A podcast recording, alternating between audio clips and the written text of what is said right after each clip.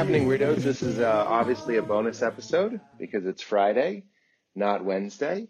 I'm in my hotel in Boston. I'm about to do some more book shows. Thank you to everybody who came out in Brooklyn uh, for the live event, which was with John Mulaney. I wasn't allowed to promote that, but everybody that came uh, got the sweet, sweet bonus, uh, which was obviously awesome. And I'm so glad that people came out. And I'm so glad that weirdos are buying and enjoying the book.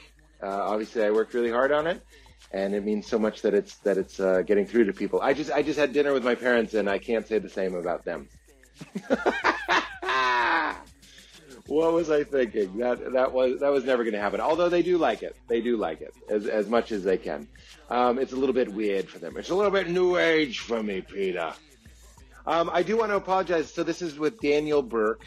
I want to make sure that I'm getting that right. Yep, Daniel Burke, who is the CNN uh, religion reporter and a writer. And uh, we had an idea to do a special episode of this podcast where he would interview me about some of the ideas in the book. Um, so this is a little taste. If you weren't able to come to a book event, this is a little taste of what sort of some of the talking points I've been going over and, and getting into the book and the process of the book and the content of the book, and um, and also just some interesting regular you made it weird style stuff. But I guess I'm the guest, as if I don't talk enough, right, in the normal episodes. But this time uh, they they suggested to do a special episode. I thought it was a great idea. Um, and you can order the book, obviously, anywhere books are sold if you're nasty. And uh, I do want to apologize. We didn't record this in a studio. I thought we were going to, uh, but it turns out that the uh, setup wasn't exactly what we normally do. So I apologize. Uh, we tried to clean it up. Katie, thank you for doing that. But uh, this is as best, this is as good as we could get it to sound. But it's, uh, what are we going to do? It's a bonus episode. If uh, if you don't like it, James Corden came out on Wednesday, and that has a bonus chapter, a free chapter of the audiobook in the intro, uh, if you want to check that out. But here is a, a little bit of a chat in my hotel room uh, in New York. Yes, actually this morning that we're releasing, just to get a little bit more out about the book and share a little bit more about my thoughts and, and the process and all that. Why am I explaining this so much? No, no needs for Pete's picks or anything. This is this is just a bonus. This is a bonus. Thanks to everybody that came out. I can't wait to see you in Boston. I'll see you in LA for the live You Made It Weird uh, with Colin Hay, and basically the live You Made It Weird with Rob Bell. You can go to largo-la.com for tickets to both of those. And in the meantime, enjoy my chat with the CNN religion reporter Daniel Burke. Get Oh, I do miss Val and Leela very much. I've been away. I wish Val was here. Get into it. That's my Val impression. Get into it. We don't have to go two hours. you know what I mean? Yeah. I suppose they could. I've had some guests say they like James Corden just did it. He was like, I only have an hour and or Uh-huh. whatever. Or you know what they really do? The the, the class acts like James is um, their producers will say they only have an hour. Right. And then James will say, Oh, I have all the time in the world. Right. But you sort of, and that's brilliant, and I wouldn't change that for the world because you sort of know it's on you. Like somebody, somebody basically kindly reminded you that he has a lot of things to do that day. Right. But but he, being a, I don't want to say a good celebrity, but like, Yeah. it's not in his.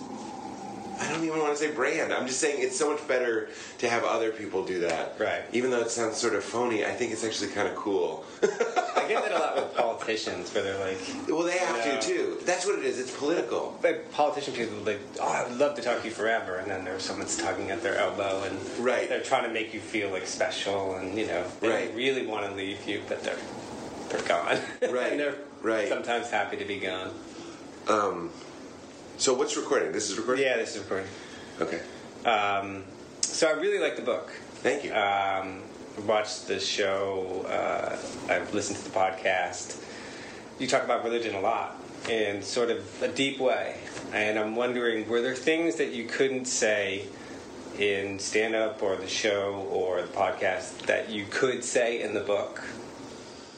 Um, I guess there were things that I uh, saved for the book. I, I didn't really do it deliberately, except for the part at the end. I don't know if people that listen to the podcast notice that like I never really talked about my personal retreat with Ram Dass, Mm-hmm. and the reason I did that wasn't to certainly wasn't to make people buy the book or anything that deliberate or Machiavellian or anything. It was just like I was writing about it and it felt better in a book. I could explain it more as opposed to like trying to squeeze a story like that or force a story like that while you're talking to Tom Green. You know what I mean? You want to be like, well, that reminds me of my personal retreat, and then talk for 15 minutes. I know people who like the podcast and don't like the podcast both agree that I will talk a lot. Um, but you know that that seemed like a little bit maybe too sacred or Yeah.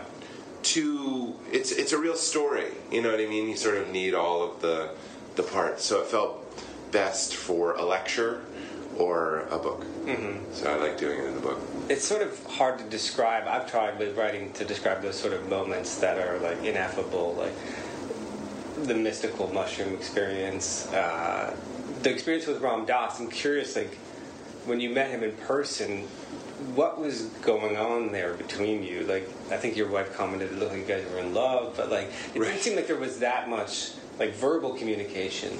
no there wasn't in fact i left this out of the book but his his caregiver i think sort of was like what did you guys talk about and i was like nothing and then i i, I swear i got the sense that she was like well you should talk about stuff mm-hmm. she sort of like was nudging me. Maybe I was just actually talking to somebody about this last night where they were like, don't sell his mind short just because he's old.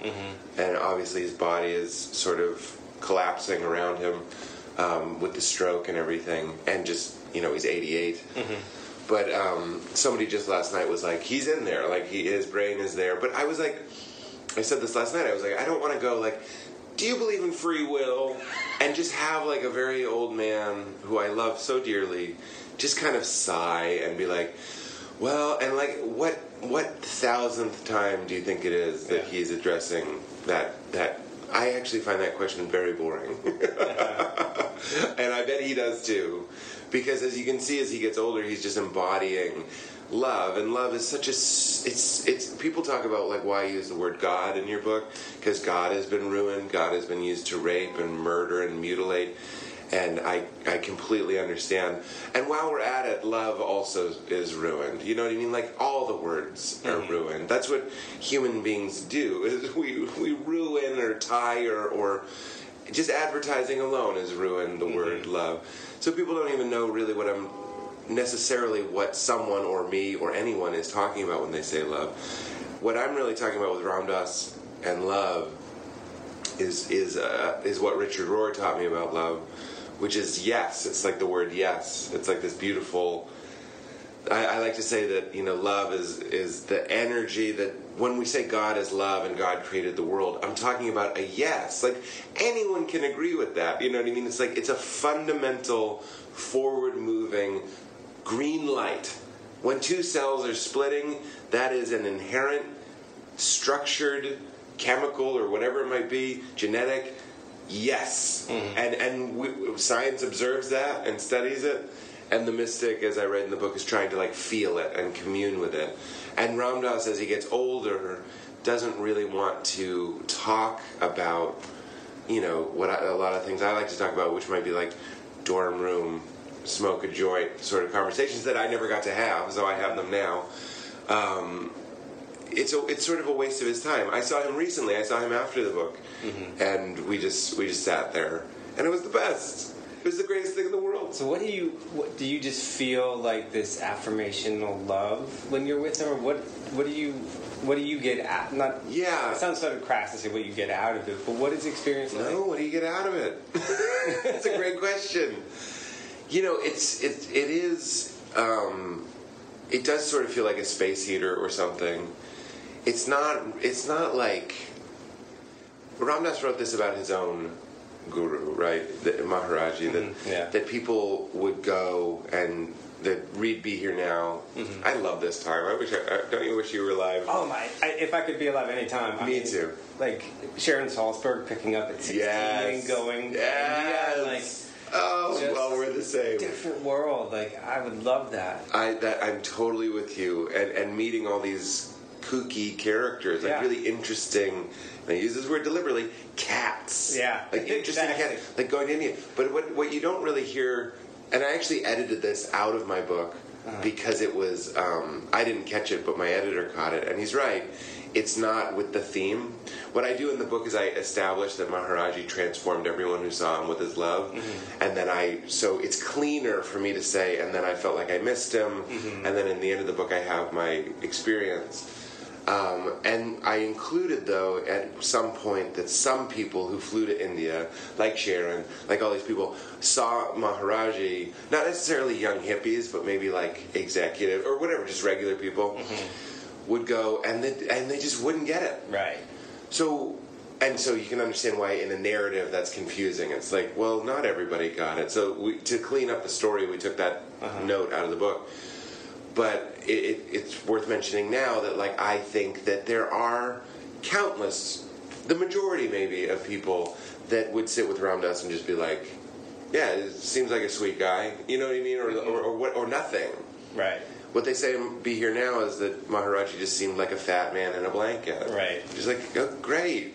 What a waste. So when I say he's a space heater, he's a space heater to the extent in which you can feel your own space heater. You're really feeling your own space heater heating up. Uh-huh. You know what I mean? He taps into that. Yeah, he's warming you up. It's like an infrared sauna. An infrared sauna is not actually hot, it makes you hot. You're the heat source. Like it's shooting waves into you, you heat up, and, and you know, the, the tiles are hot, but it's, it's a dry heat. So what, where does he get that power though? This Is his own spirituality, his own like attainment? I think it's he's out of the way. Uh-huh. I think, and this is super important, is that like this this. Okay, so what I, when I talk about sin in the book, Mm-hmm. I know I know you know a lot about this. You've probably read and written and talked a lot about this. But to me, sin is the static on the radio, right? Uh-huh. So if the song is yes, or love, or God, or the infinite, whatever, and what's more yes than infinite? Mm-hmm. that's that's yes. That's a that's a yes camera pointing at a TV screen that says yes, and it's just. Which last time I did LSD, by the way, I was like, "That's what this is." It's just like, it's just like infinite repeating Yeah. everything.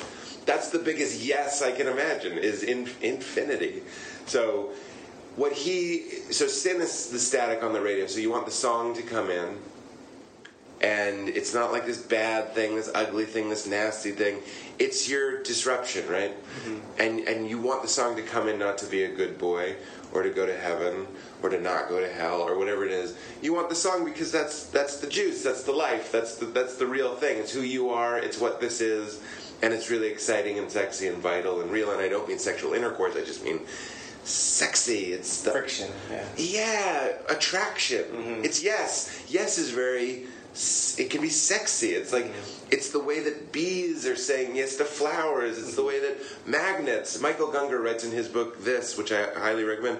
Talks about magnets having like attraction to each other. I know we just we learn about it in school and we go, oh, these things want to touch, but there's something like fundamentally true about that, and and we're a part of that, and and our sexuality is a part of that. I Sort of mentioned that in the book as well.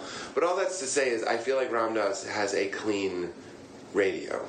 And that's not to say that he's not angry sometimes. I'm sure he is. I've never seen it. But he's open about it when you talk with him that he's still gets angry or he's still this or that or I'm sure he gets hangry. You know what I mean? Like I, I, I'm like positive that he gets hangry. He's an 88 year old man and his body is constantly in pain. So I'm not saying the Christian model that I grew up in that he goes around being nice Right. all the time.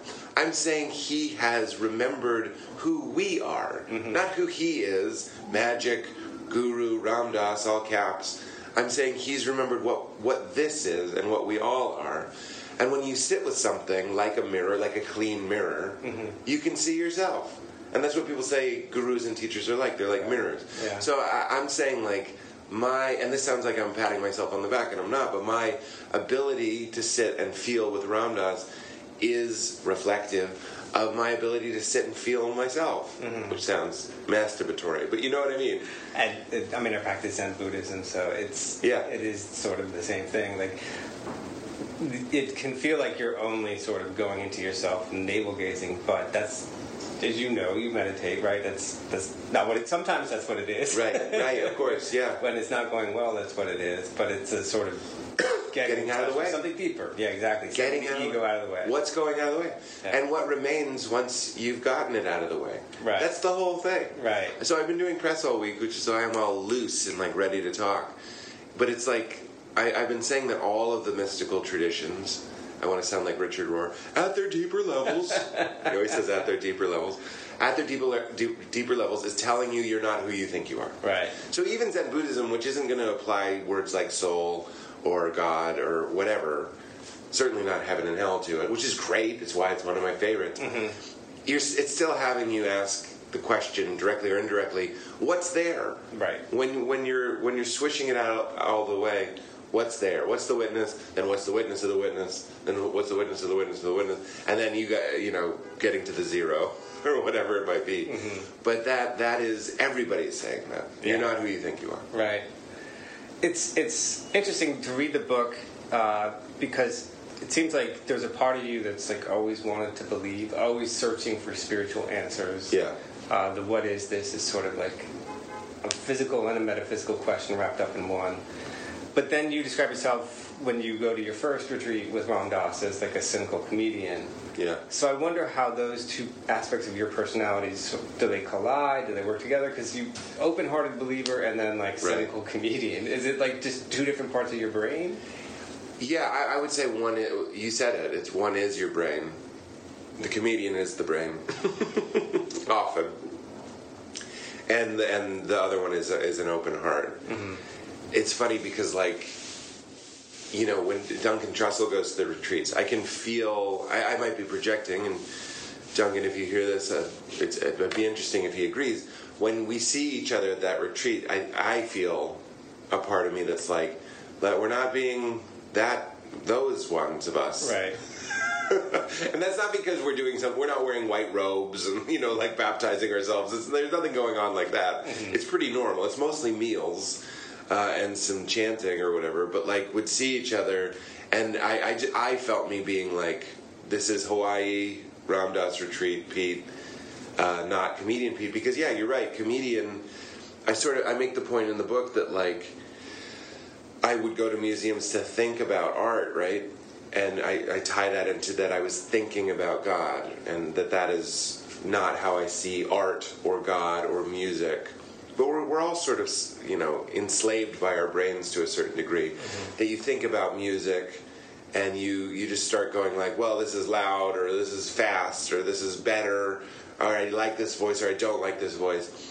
And Richard Rohr, again, here he is. He goes, "How you do anything is how you do everything." Yeah, I just heard that. Isn't that beautiful? Yeah, so how you like critique and can't let in a song Mm-hmm. is how you critique and can't let in the world, and it's how you critique and can't let in it. Mm-hmm. This, the whole, the whole big yes. You can't, you can't say yes to this, and that is causing a lot of suffering and friction. Mm-hmm. So obviously, like your comedy, my comedy, everybody's comedy, comes from the a lot of times it comes from the brain where you're like um, you idiot like I, I, okay so even a, a bit of mine that i think is about mindfulness at its at its deeper levels huh is like is me saying when i'm in traffic i like it when you're in traffic you're mad my way is better and I'm doing it for comedic effect. So, I, to use a Buddhist word, I'm detached, mm-hmm. but I'm also like, you fucking idiot. Where do you think you're going? You know, it, that's it's way funnier to be in the brain, Right. and to be like, you're going to work, you fucking asshole. Live your life now, and just enjoy it. Call an old friend, all that stuff. Yeah. It's it's it's the comparative brain. It's the funnier part of me, and people delight in that. And, and I think they take solidarity in that. That they're seeing someone else sort of struggle with it. So even if you are trying to say like happiness is in the moment, you're still speaking from your mind. In fact, when I wrote that joke about museums, which is in the book, I went to the museum to write a joke about museums. If There's never been a more comedian thing than that. And it was the Met. Uh-huh. I took the train to the Met with a notebook and got out, or maybe it was my phone, but I got out specifically because I needed material. And I was like, I'll just write a joke about the museum. So what are Pete's chances? That Pete. What are his chances to be moved by any painting? Mm-hmm. And we all do this. And I, I write that we do that at the botanical gardens, and we do it when you. It's you know it's what we're doing in a comedy club. If you're watching a showcase, I like this guy. I don't like this guy. I like this joke. I don't like this joke. And I'm not saying we should all just like melt and become indiscriminate and just like shine at everything. But that's kind of what Ram Dass is doing. yeah, it's it's the ideal of a lot of the religions, right? But it's It very is. hard to live in that in that world. Because the problem is you'll seem phony, right? And we don't want to seem disingenuous. And I don't want to seem disingenuous. So people, you know, tell me jokes as a comedian. I don't want to laugh. It reminds me of my youth pastor mm-hmm. who would just sort of be like, and it was just this, it was very sweet and well meaning, but I won't do that. Was it fake? It was fake. Of Yeah. course, it was fake. It was a terrible joke. Or like I, I can't remember a specific moment, but I, I definitely know there were times where I'm like, I know he's heard that joke before. You know, sometimes people say that about me when I'm laughing at my own jokes. Yeah, you're right. Good discernment. That's very nice. You're right on the money. But like, we don't want to be phony. So that's another point. Like, when you clean up the static on the radio, the song will be clear. Mm-hmm. But so many of us are going around pretending our song is clear, and the and the attributes of someone when the song is clear is kindness, mm-hmm. is patience. You're not going to steal or lie or cheat or hurt. Most likely, almost almost definitely. Yeah. But like we're, as I've said on this podcast many times, you, you know, you're putting the cart before the horse and acting like the transformation inward has happened, but it's all outward. It's all just like I'll just act like I think everything's great, but secretly when I get home, I'm going to tell my wife or my friend that I really hated the sermon. But when I see the pastor, I'm going to be like, "That was amazing," because that's what we do. We're in the the nice perpetuating business. Uh-huh. And being nice is nice. It's always important. Speaking of the last time I did LSD, I was like, it wasn't deep at all. I just was like, being nice is nice. And it felt like the most profound. it was like, you don't have to grade it, you don't have to rank it. Right. Like, being nice is nice. I'll take fake nice, any nice. Right. If you're in one of these things that's capable of torment and torture and horror and nastiness, and you choose nice for any reason, good Yeah. score good and, and then we get, get all carried away with anything else like talking about it thinking about it you know ethic ethics and all that stuff it doesn't you know it's that's Right. that's later just be nice Yeah. so i'm into that but also be ni- being nice because it's the way a river flows now we're sort of into taoism Mm-hmm. it's like if you're just nice because that is what you've become if you are loving because that's what you've become, you've become the place in you that is love, which is sort of what happens with me at the end of the book. Mm-hmm. Not thinking about love, but becoming love. Then, yeah, you're probably going to act loving. Will you get pulled out of it, especially in New York, when somebody is standing too close to you on the train and watching Instagram stories out loud? Yes. Mm-hmm. Yes. But can you get back? Yes. Go back. Leave. Go back. Leave. Go back. That's the whole thing. Right. The sine wave. Up and down, up and down, up and down. How do you? Or what do you practice daily that keeps you on the the not nice side, but whatever that keeps you grounded, that keeps you mindful, that, that keeps you in that state of. You describe it really well in the book, where you're like at the airport, and you know people are yelling, but you can still maintain that feeling of thinking. Nothing's really wrong here. Right. Everything is okay. And I've been Right. in that space sometimes. It, it's fleeting. Right. It's great though, isn't It's it? great. Dude, I had to edit this book when I didn't agree with myself because it was late and I had a headache. So I would be reading it and I'm like, what is this guy on? You know, like just so because you're right, it's fleeting. Yeah. I would write the book in those places. Uh-huh. and often get in the places because I was writing it. But then when I was editing it, I would be like, man, I got to check the grammar of this manic or whatever I thought I was when I was grumpy. It, so I'm with you. It, it's fleeting. Yeah, it's like the critical brain stepping into that, and like, yeah, Yeah, the heart wrote it. Yeah. And then the head was like, are you sure you want to say ecstatic so many times? you know? So you had to like cross things out. it's really hard to describe like the mystical experiences and those experiences. It's the reason that I think like it's hard to write about mindfulness and meditation because it seems so simple, Right. But it's not easy, right? Right. But like if you write it on the page, you're like, huh, that's it. Well, that's that's what- Zen meditation. That's like you could describe it in a line. Well, that's why somebody uh, I don't know if it was on Instagram or something, but I'll, I'll admit at times like this when books come out and stuff, I tend to be on social media more just to see what people are, are saying and res- responding to. It's very addicting. Yeah. And you get into it. And I try not to do it. Here I am trying to sound nice or good. I'm like, I try not to do it. That's just true. But right now, you get in press mode. So I've been seeing a lot of comments. And somebody who does was talking about doing a lot of meditating, and they were like, the way that that I explained it in the book that worked for them, and it was and it was about saying yes to things uh, in very practical ways, and that is a big. That's to answer your question is a is a big one for me, is trying to in the Buddhist way realize that you are resisting a delayed flight because your story that you were clinging to was that I paid this money and therefore the flight should be on time. Mm-hmm. When obviously, you know, I'm always quoting David Foster Wallace because he, he's great at fictionizing, fictionalizing all the potentials. You know, where you're like, well, maybe the stewardess mm-hmm. on that flight went into labor. You know what I mean? You don't know. Yeah. You don't know. It could be the most beautiful thing in the world. I was talking like we just landed in. Uh, we went to Maui to see Ram Dass, and we landed on the tarmac, and we were 15 minutes early. But then we sat on the tarmac for 15 minutes, and the, the more tropical the location, the more frustrated and angry the plane tends to be because they want to get there so badly. Yeah. It's the opposite of Buddhism. It's the opposite of be here now. So there, and I overheard people grumbling, and they were like, "Well, we were we were early for no reason." Mm-hmm. So I, you can David Foster Wallace that, and you're like, you realize if this plane almost crashed and the pilot like landed with no landing gear or whatever, would all be cheering and crying, hugging, taking pictures and exchanging phone numbers Right. to be friends forever, and would kiss the feet of the pilot. The same, and maybe he's done that. You don't know. Right. It's the same pilot who got us there 15 minutes early, but the gate isn't open, and we're mad at him. Like we're just mad in general. Uh-huh. So that resistance comes from. I have the story that I should be in Hawaii 15 minutes early, and that means I should be on my way to the hotel 15 minutes early, which means I should get to the beach 15 minutes earlier, the pool. These look like pool people. I'm going to get to the pool 15 minutes early. Uh, there's some judgment. See, it's funnier to be judgmental.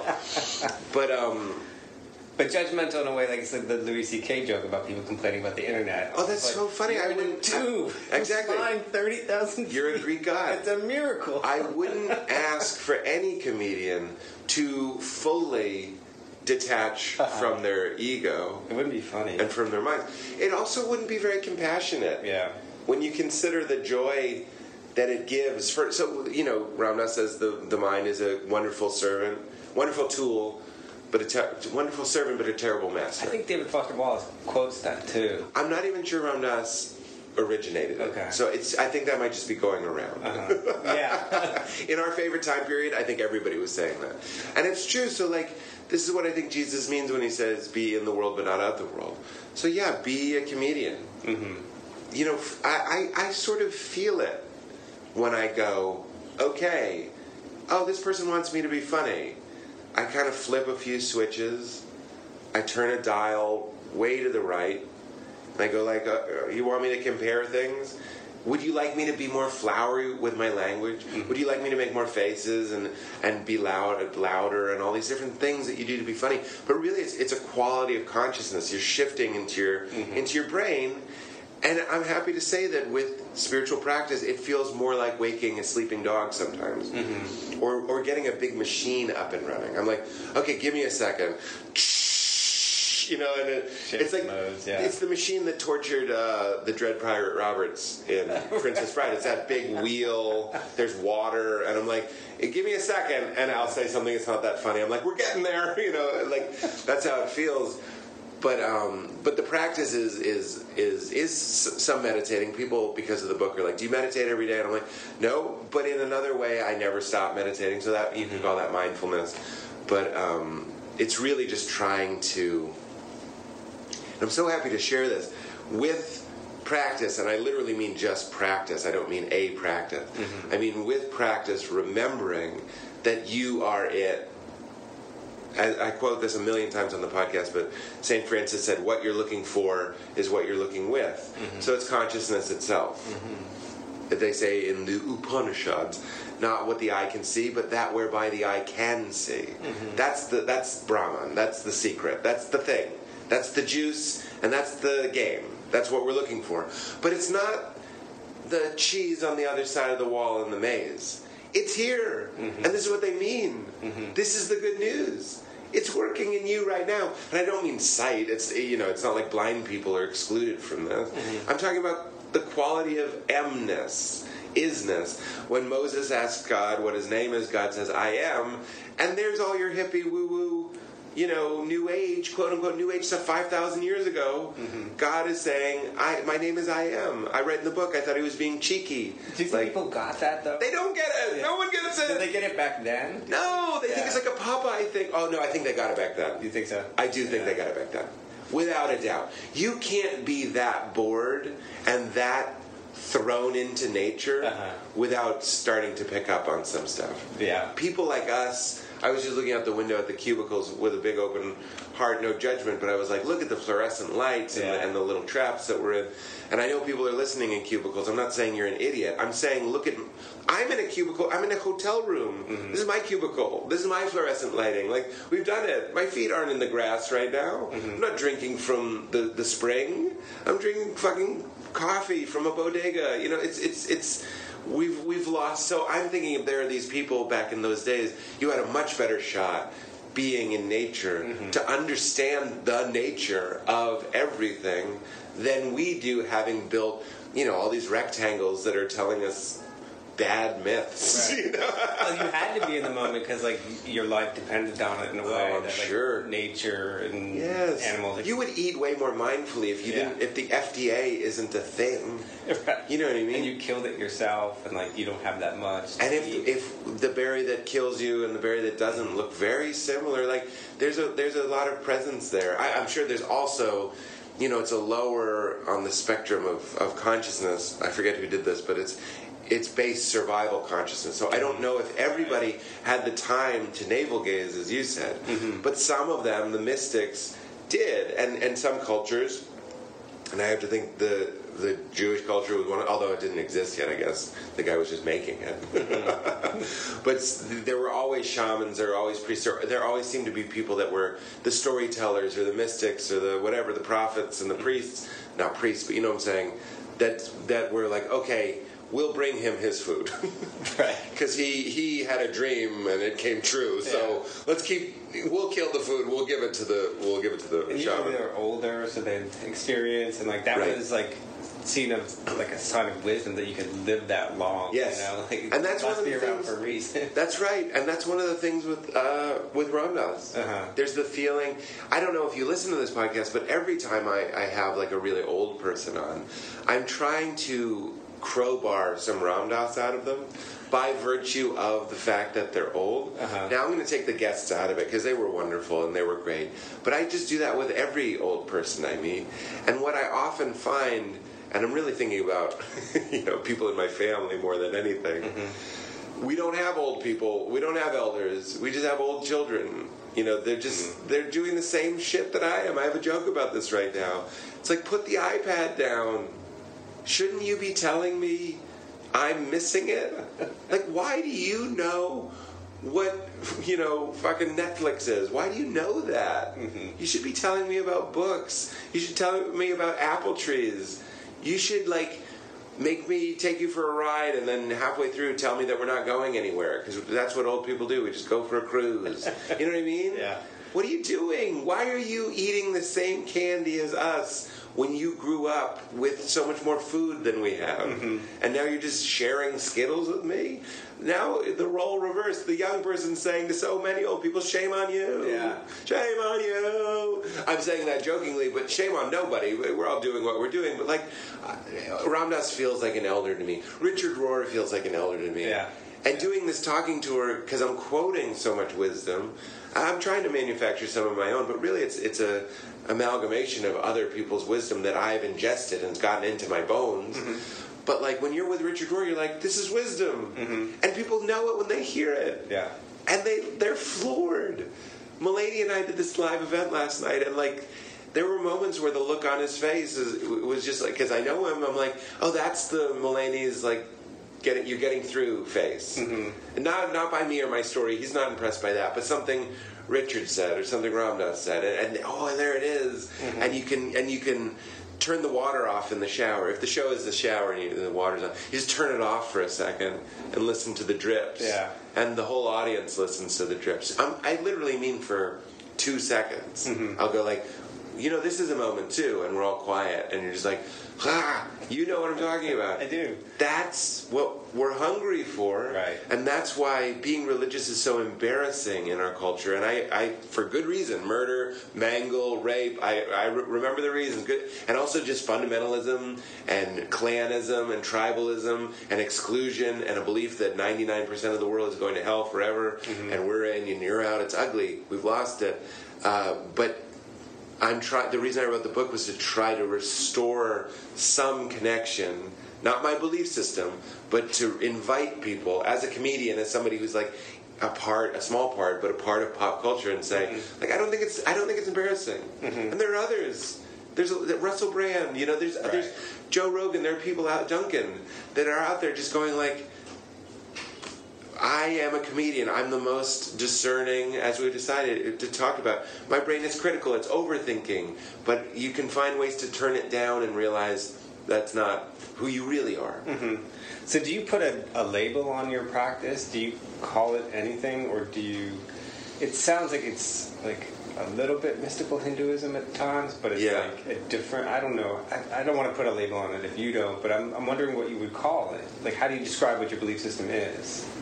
Well, it's in the book jacket the idea that it's Christ leaning, mm-hmm. and I concede right off the bat that that is almost entirely, or at least primarily, psychological. Mm-hmm. My desire is psychological. I'm not saying Christ is psychological. What do you mean by your desires? It's it's the symbol system that I was raised with, mm-hmm. and it got into my brain and my blood before my discernment or anything, or my defenses or whatever had grown. It just got in in the way that you your parents get in. You know, it was that same period, and and Jesus got in, and I'm grateful for that. I'm down with Jesus, sweet Jesus, sweet baby Jesus. I think it's a beer. Sweet baby cheese. Oh, if there's a brewery out there that wants to make sweet baby cheese, Yeah. uh, that would be great. But so, what what we're talking about is symbol systems and labels, and those are good. Those are helpful. That's why they exist. Uh, and I will always enjoy and respond, and that's what we're trying to do. We're trying to get our inner reality to respond. So using the, the, the flaming hot poker of your youth and reclaiming the teachings of that flaming hot poker, this is sweet cheese, can have a profound impact on your inner world. So in the book, I'm trying to rescue some Bible verses. I'm trying to rescue some some ideas of, of Christ because that's a that's a loaded weapon, and you can use it on yourself because it, it doesn't matter which symbol system you use or which signpost. Again, as Richard Rohr says, we have all these signposts that we worship. They all say this way to Cleveland. And he's like, go to Cleveland. Right. It's very similar to what Ram Dass says about Detroit. Just go to Detroit. If you're in Detroit, you don't need to go to Detroit. Just be in Detroit. Or just stand there and worship the sign. Or that's what we do. That's what Richard says. He says we worship the sign. Right. He's like, get on with it. And that's kind of what I, the point I make in the book is get on with it. Um, you're fine with your legs. We're moving our legs. um, but uh, so it's Christ leaning. I'll always get a lot of juice out of uh, rescuing something that Jesus said because it's healing to me psychologically. That words that were used to convince me that I was in danger of going to hell and everyone was going to hell, everyone else. Um, but to rescue those feels really good. It might be my favorite thing to do is to go like, oh my God, it was it's right there. Like we just didn't have, as he said, we didn't have eyes to see, we didn't have ears to hear. We were listening wrong. We were listening with an agenda. We were listening with our egos. We were listening with a deep desire for membership and identity and certainty. We weren't looking as, as the mystic sees. And when you look at the Bible, at the New Testament especially, the way a mystic sees, it opens like a flower, and you're like, shit, whoa, like, how did we do this? We lost it. So Christ leaning, that's why that's in there. Obviously, my guru, my great teacher, both Maharaji and Ram Dass. These are Hindu mystics, uh, so that's in there. So there's Hindu mysticism. So Christ leaning, Hindish, and then Richard Rohr. I mean, like, there's nothing Richard Rohr says that I don't go like, fucking a. I've looked, I've scoured, I've waited for him to say something that was like. I still love you, buddy, but like that's a little, and he never does it, and he's been doing it since nineteen fucking seventy. I don't know how long he's been doing it. It's crazy. Mm-hmm. But I listened to tapes of his. There's a great series called False Self, True Self, which is just like all of his talks. It's all of it. He never gives a talk on one topic. He covers all of it, the whole thing, while he's talking about this other thing. I highly recommend it. It's on iTunes. And I looked at, I was like, this was released in 92. And he's summarizing The Universal Christ, which is a book that came out in 2019. Mm-hmm. He's only been saying, Conan told me that that's what he does. That like his his strategy in show business is to ring the same bell. You just everyone's making noise, and you just stand still and you ring a bell. Mm-hmm. And eventually, through all the chaos, the the sonic chaos, someone will go like, "What's that bell?" That's what Richard Rohr's been doing. Huh. There's been all this sonic chaos of Christianity, mm-hmm. and Richard's been going like, "When are you gonna realize that it, it is actually good news that it's something to be excited about. So, as I write in the book, it's so embarrassing to witness to people. Right. I was It's, wondering. it shouldn't be. It shouldn't be. Plus, you were a teenager when you were told to witness. Yeah. Which is doubly awkward, right? Yes. Did you ever convert anyone? I'm just. Yes. You did. My, uh, I hope you wouldn't mind saying. Well, I'll be a little bit more vague, just in case. But a very good friend of mine in junior high, we did the sinner's prayer. Like I, it was only him. I think he was the only one. I remember where we, where we were um, on this like sloping hill at night, and I just asked him if he wanted to do it. And you know, I think we were on vacation together. And I was like, well, I, I could either say no, but he said yes. And then I think the same friend, when I got divorced, he got married too. And then I got divorced, and then I started like wiling out, or whatever you want to call it. And even getting into the, all these weird faith things, he was sort of like, hey. And you run into that in the Christian world. Like, Uh-huh. if you all sort of are in this pact, and you all sort of get married when you're like 22, and then one of you, especially if you get out clean, quote unquote, where your wife leaves, it's not even your fault. So you're like, I, my dad said that to me. He was like, well, you got out clean. Nobody thinks less of you. He's so political, you know. Uh-huh. He's like, how does it look? Yeah. He's an achiever like me. He's just like, how will this affect your productivity? Mm-hmm. And, he- and I, to be honest, at the time, I agreed with him. I was like, you're right. The optics are good. You know, like, in fact, my sympathy is high. It's polling high. it's so insane that, that the achieving brain sort of. Right. I, I don't surrender to that, by the way. I just notice that that is my personality, I- how it can be sometimes. But um, so yeah, I, I only converted one friend. Who is still a Christian? Or? I don't think so. Okay. No. I don't know if he ever was, to be Uh-huh. honest. I don't know if he ever identified, but that it didn't matter because once you were once you prayed the prayer, we believe that like you were always saved. Right. Like even if he started doing heroin and stuff, or uh, not that doing heroin is fundamentally, you know what I mean. Yeah. I should have said like started pillaging Backs- villages. Backsliding or whatever. Yeah, backsliding. Yeah. Yeah, yeah. So, the pretty evangelical upbringing. How did, how, why did your family choose that church? It sounds like your mother was the more religious of the two. Yeah. But were there a lot of evangelical churches in that part of Massachusetts, or how did you find? I don't even know. Like, I would love to ask her. I have a feeling that she didn't necessarily know that it was non-denominational or evangelical leaning. Um, I think she probably just like Yelp, like '80s Yelp. Like it got good reviews. Uh-huh. Like it the was phone book. yeah, maybe. maybe it was the phone book. Maybe it was proximity. I know there was a there's a Catholic church right by Grace Chapel where I where we went. So I don't know if they considered going to that. Oh, this is what it was.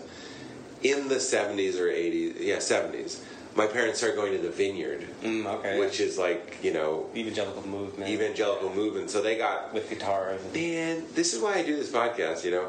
How badly would you like to know your parents? Like, really know them? Yeah. Like, if there was an HBO series, and I just mean like gritty and real and no commercials, like something uh, like that, that you could watch about your parents. But, like, even better, it's just like a documentary or just like a perfectly acted, but all the dialogue is real.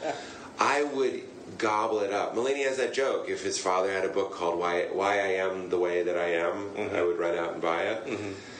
I, I so relate to that. That's a, so I, I like doing this, knowing my achieving brain and my political bent, my propensity to change my own memories, if that serves me. Certainly, when I could see that potential when I haven't done it, but when parenting a child, I could see mm-hmm. being like, I was always a winner.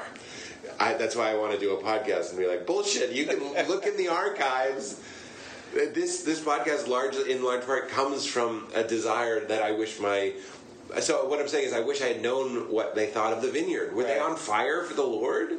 I don't know. but like it had such a huge effect on your life, evangelical theology, and like the fact that it could have been just like proximity. It's Right. one of those weird, Yeah. you know, It could have been. Well, if it was proximity, I think it was proximity to the vineyard. I think my mom got invited from by a friend. And then my mom who you know, I think is a beautiful soul and a, and a, a spiritual person and a, and a brilliant person, really related to that person. So we- we say personal relationship with Jesus, which makes my dick go in my body. Like I don't like that either. You know what I mean? Like I don't care for that. Um, but that's an Eric Andre joke, by the way. I say it all the time on this podcast because he said it on this podcast in the, the most awkward episode with Jon Glaser and uh, Jackie K- uh, Kashian. Anyway, is that the most awkward episode? Oh yeah, it's a live episode. I don't recommend it. Don't Okay. listen to it. It's, it'll make your skin crawl. But he went, "My dick is going inside my body," and I'm like, "That's the funniest thing ever." so I, I reference it all the time. Any hoozle woozle. What were we saying? So Personal uh, relationship with Jesus. Yeah, What that means, though, is what the what my book is about is external religion versus internal Right. religion. External religion, you know, and as I just mentioned, I. We, we didn't finish the thought, but I'm practically a Franciscan. Hmm. so it's like a Christ leading, Hindish, Franciscan mystic. I like the word mystic. Mm-hmm. I know it sounds like I'm giving myself a title, but I just like mysticism. I, I, I do too. Yeah, it's, Yeah. But I mean, how do you access mysticism in your like LSD or mushrooms? Is that something like a regular practice or like No. contemplative prayer or how, that's the hardest part, right? Like Accessing it. I love mysticism. How do you get it? Getting there Yeah. has always been What was it? so? I, I had dinner after my show last night with uh, David Nichtern, who did this podcast, who's a great Buddhist teacher, and we were talking about it, and I was laughing that it's in the book actually that I had this, not the story, but the point that I, we went. We were actually in New York. He lives here, and I told him that it's so tiring to be present all the time. And he was like, uh, he was like, "What are you doing, making all that effort?" And and that's it's almost like a koan. It's like it doesn't make any sense. That's what that's that's the great hope that I can give people. Is like if this stuff doesn't make sense, just keep listening to it. I don't mean this episode. I just mean like keep listening, keep reading, keep. That's how I get it. It's like I think it's called Jnana Yoga, using the mind to beat the mind. Mm-hmm. It's like you keep loading the mind with all this info that it's that it's bullshit, and eventually it's sort of like it wilts. It's grace, is what Christians would call it. It's not by you don't win the chess match. Right. You're just sort of flooding it. It's almost like overwatering a flower, and then the flower sort of dies. It's like you gave it too much of what it needs. Uh-huh. It's actually pretty brilliant. I think that's. I'm complimenting myself because that really communicates what I'm trying to say. overflowing the water so that it can. I mean, there's there's a it's like it's two things because you talk about it, and I, I love the phrase because I feel like spirituality is work sometimes. Like I get the part of letting letting go, and that's really important, particularly with meditation. Like if you're trying to work Right. and concentrate, Trying to do anything, yeah. then you're not going to. It's like the elephant. You're just going to. That's why in the book, the line when I'm explaining uh, meditation, Uh-huh. and it took scouring all sorts of books about meditation to find the phrase, which is no expectations. And I say that practically out loud when I start meditating mm-hmm. because you want to go on that toboggan ride Right. that you did the last time, and it's like, fuck that shit. It's gone. Yeah. it's gone. It's gone. It's gone. You were saying You can't chase it. Yeah. No, what are you doing? Then you just you might as well be eating ice cream. just go eat ice cream. If you want a guaranteed experience, just go eat some ice cream. Right. If you want something that's going to be like confusing and sometimes disappointing or or troubling, Uh-huh. try meditation. That's a great advertisement. yeah, but I know we, we want to tell people that it'll help them work or help them sleep. It, it's it's so much more exciting than that. Yeah. And and the I, I don't think you're going to be like truly disturbed like a nightmare. And 99% of the time you're going to love that you did it. Right. But sometimes you're going to be confronted with the fact that that you're basically you've been made the bitch of your mind. And that's not a good feeling. It's, It's like seeing the bars on your on your cell. Uh-huh. You're like, oh no. Yeah. I thought I was free, but like, no. well, seeing the bars for the first time is the first taste of freedom, though, right? Like that you're, you know, you're. That's right. You're in a cage. the now. first step to You can see. getting free is to admit that you're in prison. Yeah. And I think Ram Dass said that or he quoted that. And Michael Gungor in this says like most of us are in our prison cells rearranging the furniture to feel more free. Right. When really all you have to do is turn around and realize that the door is unlocked. Now here's what I'm saying. So I've been hearing little nice summations of spirituality like that for a long time. Mm-hmm. And so at the dinner, Nichtern was like, "There's something called the fourth state, I think, or maybe the fourth tense, where it's like there's present, there's the past, present, and future. So there's the tenses. Maybe it's the mm-hmm. fourth tense. I don't know. It's the fourth whatever." And he goes, and there's a fourth tense, which is actually it's kind of trans tense. It's beyond the concept. So being here is still a somebody being here, mm-hmm. and it sucks. It's hard. It's like flexing a muscle or clenching a muscle, where you go like, "Be here, damn it." Notice, notice the couch. Notice your shirt. Uh, the smell of the air. Feel the air on my skin. Yeah. Like it's all these techniques, and it's exhausting. But the fourth tense sort of incorporates all of them and has a beyond the mind wilting of it's all. It, it, and then we're out of words. But you, it's Yeah. almost like it's not being present. It's not somebody being present, Right. and it's not trying to be present. It's a relaxing of the muscle. But it takes work to get there, right? And that's what- so that brings me back to the- irony or whatever. That brings me. That is Paradox. It is a paradox, and that's what brings me back to the point. Was the good news that I've discovered is that through studying it and through having countless conversations, most of them recorded about it, that there eventually comes that overwatering and that wilting where you just go like, it is what's looking out your eyes right now. St. Francis, what you're looking for is what you're looking with. I know I already said it, but it's like suddenly it dawns on you and you buy the Cadillac. You know what I mean? You go mm-hmm. like, this is my car. And you get in, and then you're just in the car. And that is not me saying I live in a state of bliss. I'm not mm-hmm. saying I'm enlightened. I say it in the book. Pete's not enlightened, mm-hmm. but I am. So when I'm in the part of me that is I am, which we all have, it's not special to me. It's what you're listening with, the people listening. It's what you're listening with and what you're seeing with. When I'm in that place, then I am enlightened. I am. This is another Michael Gungor point. It's on his podcast. This listen to his podcast about enlightenment. It's brilliant. He says you are enlightenment itself. Mm-hmm. what else could you be? Only being can recognizes being. Only a piece of awareness can recognize awareness. Mm-hmm. You know what I'm saying? It's almost like saying a, only a piece of God could recognize God. The, the Buddhists call it Buddha nature. That's sort Buddha nature. The And they say if you see Buddha, kill it, right? Right. If you see the Buddha, kill it. People love saying that because they're like, that's wild. Yeah. It sounds violent. No, it says if you think it's out there, Right. you're wrong. Kill it. Alan Watts says burn the Bible every Easter Mm-hmm. because if you think it's in the Bible, you're wrong. That's you know I, I don't think you should literally do that by the way, but he's saying don't have idols. Mm-hmm. It's you. It's God. And I'm not saying I'm God. Obviously, we're not equal with God, but we're lost inside of God, where, where the, the borders are gone and things like are and are not become irrelevant. You're just You're just the sizzle on the beach when the wave pulls back. You're just, Mm-hmm. and you want to talk about that, and you want to get mad about that. Are you saying you're God? Okay, sizzle on the beach. Like, why are we even talking about this? Mm-hmm. It's so much closer to like the feeling your body gets when you go in a bath, or what I say in the in the book. It's like a spoonful of sugar getting stirred into iced tea. Mm-hmm. You're just gone. You're gone. You can't say that. Who can't say what? No one's saying anything. Nothing's here. Yeah. the ego dissolves. It's gone.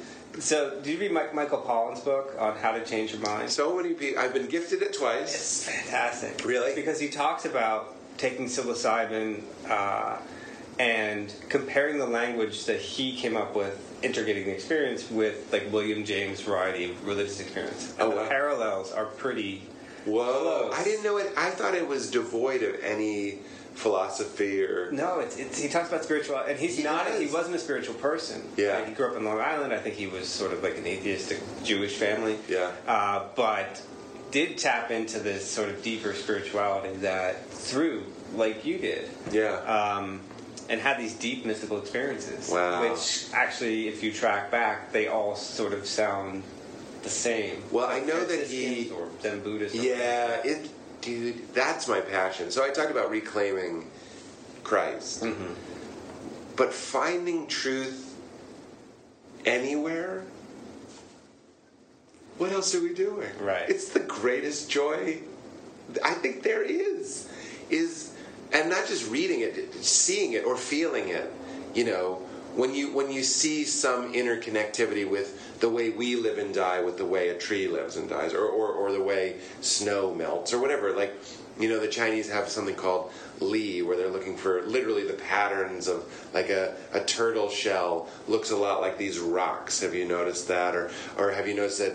lightning striking looks a lot like a tree branch. Like, mm-hmm. have you noticed that? Have you noticed that there is a lawfulness to what's going on?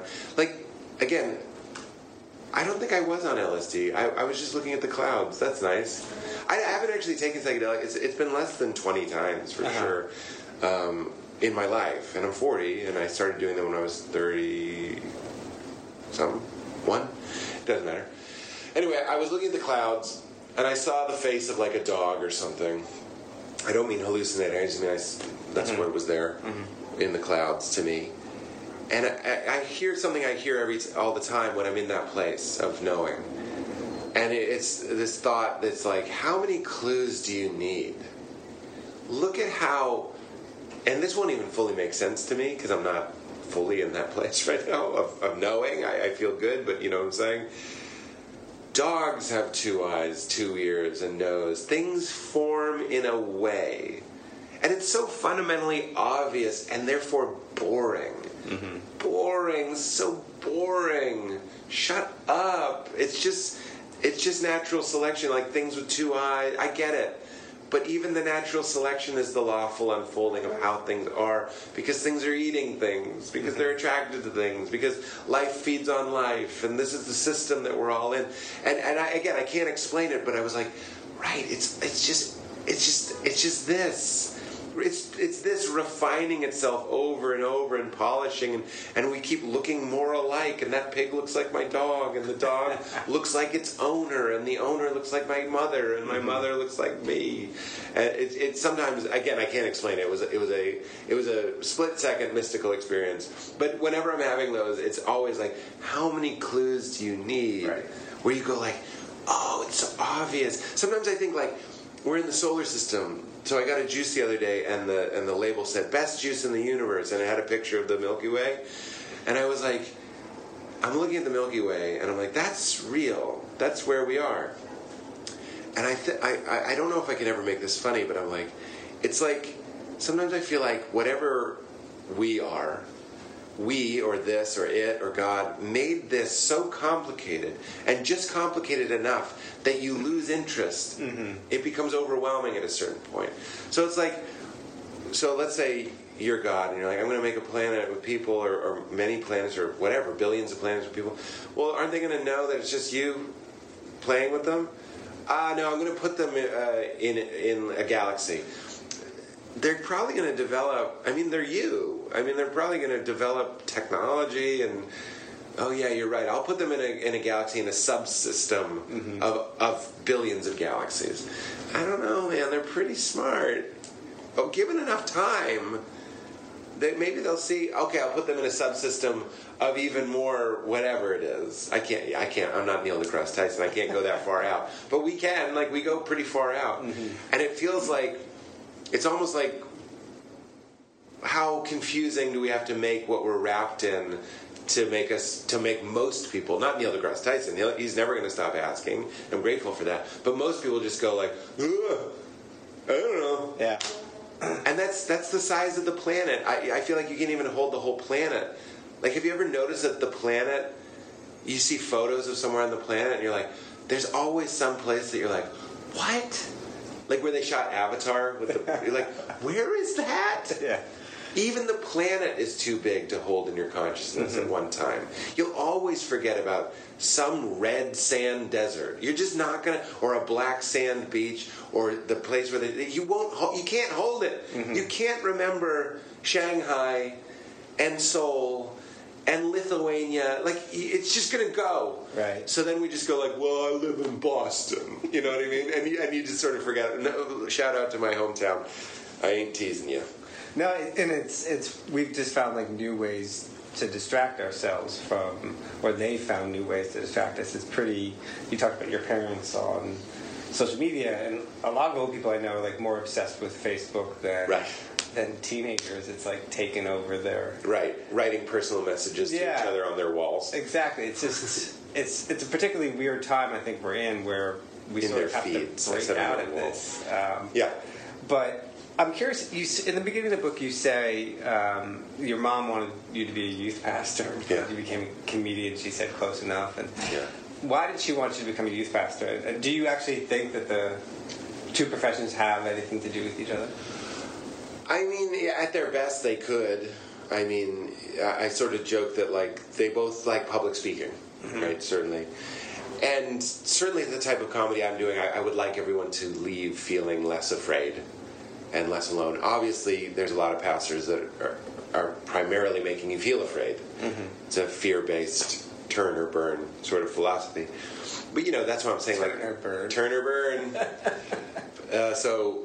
Is that a like phrase that you heard go? I saw that people protesting Rob Bell. They had signs that said "Turn Yeah. or Burn." It's amazing the crowds he gets. Oh, I know. It's amazing that they came up with a clever rhyme. no, I'm just kidding. Uh, that, that that stuck with me. But um, she did. I think she wanted me to be a youth pastor because I talk about the tumult in my family, and and the part that breaks my heart. It's different parts for different people, obviously. But I, I write about my mother crying and me getting on the bed with her and sort of like holding her and comforting her. Which, as I look back, I'm just like, that's just like very psychologically damaging. so she would just call me her little um, peacemaker. I think in the book I actually wrote it wrong as peacekeeper, which is weird because I wrote this book. But it was peacemaker, like the Beatitudes, like the mm-hmm. Sermon on the Mount. Blessed, blessed are the peacemakers. I don't think it's peacekeepers. Peacekeeper is a rifle. Right. you know what I mean? In Red Dead Redemption. What's that? The UN peacekeeper. Yeah, exactly. It, so I, I fucked up in my own book. That's a typo that people won't necessarily even know unless they listen to this podcast. But who cares?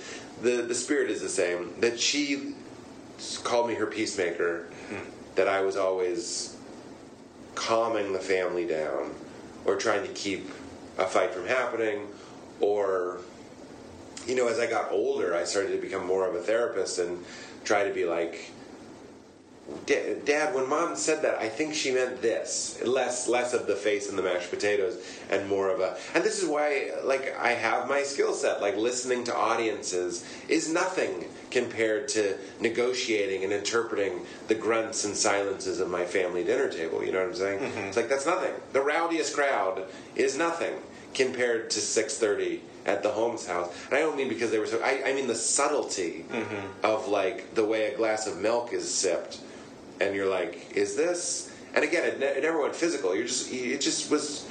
Gave me indigestion how much uh, conflict there was. So I think my mom recognized that I liked people to be happy. I like people to get along. and I like to keep, be a peacemaker, and I like the church. So she was like, "You should be a youth pastor," she, and and and that is a quote that when I became a comedian, she said close enough because she really did love me. Uh, yeah, I'm going to say she loved me um, unconditionally. I, I mean, I think she had preferences. We all have preferences, but she. I once asked my mom if she would help me hi- hide a body, and she had to think about it because I, I noticed how much she loved me, and I was like, if I killed somebody, You had to test that. Love. yeah, I wanted to test it, and I. It's not important what she said. Yikes. I think she said yes, but she had to think about it. She had to think about it. But she was just like so. We sort of. It's sweet. I mean, we've sort of excavated how it, it verged on inappropriate. Um, again, not physically, but emotionally. But it was very sweet. My, I, I. That's where I got. It's like Kanye. It's where my, I got my confidence from. It's like It's a lot, a lot on your shoulders, though, at at a young age. It to is. be in that role to interpret the emotions of adults who you're very close to. Right. It's, it's a lot. And talk about paradox. It's it's the things that we value the most and the things that we sort of want the most come from damage almost always. Mm-hmm. I mean that's why it's such a cliche. The par- like I feel like Nancy Kerrigan or oh I'm sorry Tonya Harding's mother being a bitch to her and making her get up and skate is the macrocosm of what like so much damage. I don't mean literally parents Right. necessarily, but how damage in this paradoxical way is often what makes champions. You mm-hmm. know what I mean, or or at least good skaters, Right. or good comedians. The, and, and and you know I'll. I, I remember like Robin Williams and stuff was like I was in an upper middle class family we didn't have that. I'm like I know you I know you did. I, I say that with respect. I'm not like shots fired. And, and unfortunately we can't ask him. But like I, I feel like your shit is your shit. That's why I wanted to tell my story and be like it wasn't physical. It wasn't abusive in this way or this way or this way. But like when you're a kid that's your reality. Right. But I mean, is the cliche about comedians true that they're all like in some way? damaged? Yeah. I said to Val the other day, I forget what it was. It was something where it doesn't matter. I can't remember anyway. But I basically said to her, I was like, we, "You need." Oh, you know what it was? Was we went to a dinner, and uh, she, Val's to hear this, I, I think, and I she knows this. I'm just saying, like, love you very much. We can take this out. Um, but we went to a dinner, and at the end of the dinner, I just felt like. Um, that I, I didn't get uh enough attention. This is so it's embarrassing for me, not for her. I'm 40 years old, and here I am telling you about like finding your harmony with an undulating, infinite, pulsing universe, which I which I can do sometimes. Uh-huh. And then other times, I think I was having sugar withdrawals because I've gone off sugar, so I had a headache, and I was sitting there. I was just like fucking not happy couldn't felt like I couldn't eat sugar. I really think I was detoxing, and um, and I just felt like Val. Val is a mirror. She's a beautiful mirror for people. Um, it's not all she is, but she, one of the qualities, I guess, or one of the gifts she has is mirror. If she met you, she would almost start like kind of like talking a little bit like you, or at least noticing how you talk and, and, and trying to feed it back to you and and you wouldn't even and she's not doing it the way that I do it politically she's just doing it in this almost like Dalai Lamish way of like I see you in there. Oh you seem to want oh, I, you want this kind of attention or love and I'll give it to you. So she was uh, really giving it out I felt to the people that we were with. And at the end of the night we were not just the dinner but there were other things we went to. And at the end of the night, I I was sort of unpacking my grumpiness, um, and I was like, I just feel like I didn't get, I didn't get my sunlight. I think is what I said, because I, I call Val my sunshine, and and that not in the manipulative way. I'm careful with that language. I don't call her that all the time because there is when my mom calls me her peacemaker, she's really saying like, hey, I like when you make the peace, so keep doing that. There's a manipulation there, even if it's well-meaning. So that is not a common uh, it's more of an adjective I use to, to others to describe her. So I'm not like, hey, sunshine, thanks for being my sunshine. But she is. She's that for me. And I was like, I just didn't get my sunshine. And um, as much as I wanted. And she uh, she was confused by that. She thought, or I don't know how she felt. Um, but she heard me and understood. And I was like, nobody gets into what I'm doing if they don't have a wound. Uh-huh. Nobody gets into what I'm doing if they're not needy. And like, that was really helpful for me. I spent a lot of my time going around trying to be impressive, telling people my techniques. Um, but the truth is, is like, you take sugar away and attention from my wife. And I went to 0 Uh-huh. And I, the pastor in the traditional setting, often can't really share stories like this. Not that it's that bad, but vulnerability isn't a huge part of it. So I'm proud to be like, I lost whatever the superpower is, it went to zero, and I was gone, and I was grumpy, and I was bitchy, and I was mean.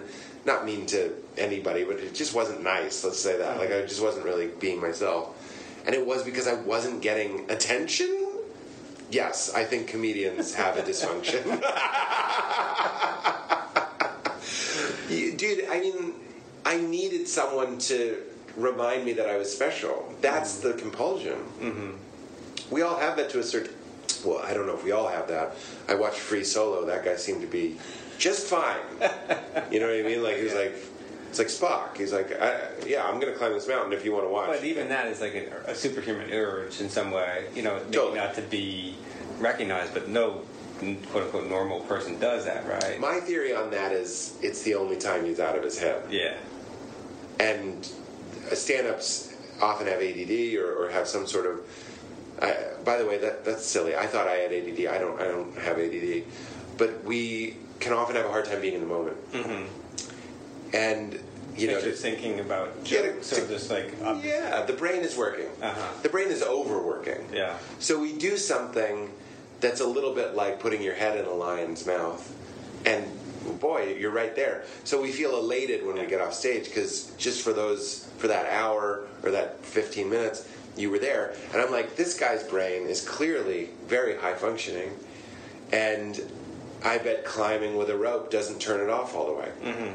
So he climbs without a rope. he's in the flow. He's in the flow. Yeah. I bet when he's done, he is the Dharma. Mm-hmm. He's he's it. He's the mountain. And then the itch gets going again, and so he has to get back up there. Yeah. Right. Yeah. Well, then you see the the ego robbing him of that feeling again. And I'm not trying to correct that guy.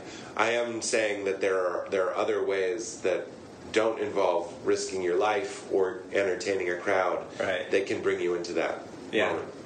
So you talk about in the book um, what you were taught in the evangelical church, and it seems like the two things that really were the biggest hangups for you were sex and hell, Yeah.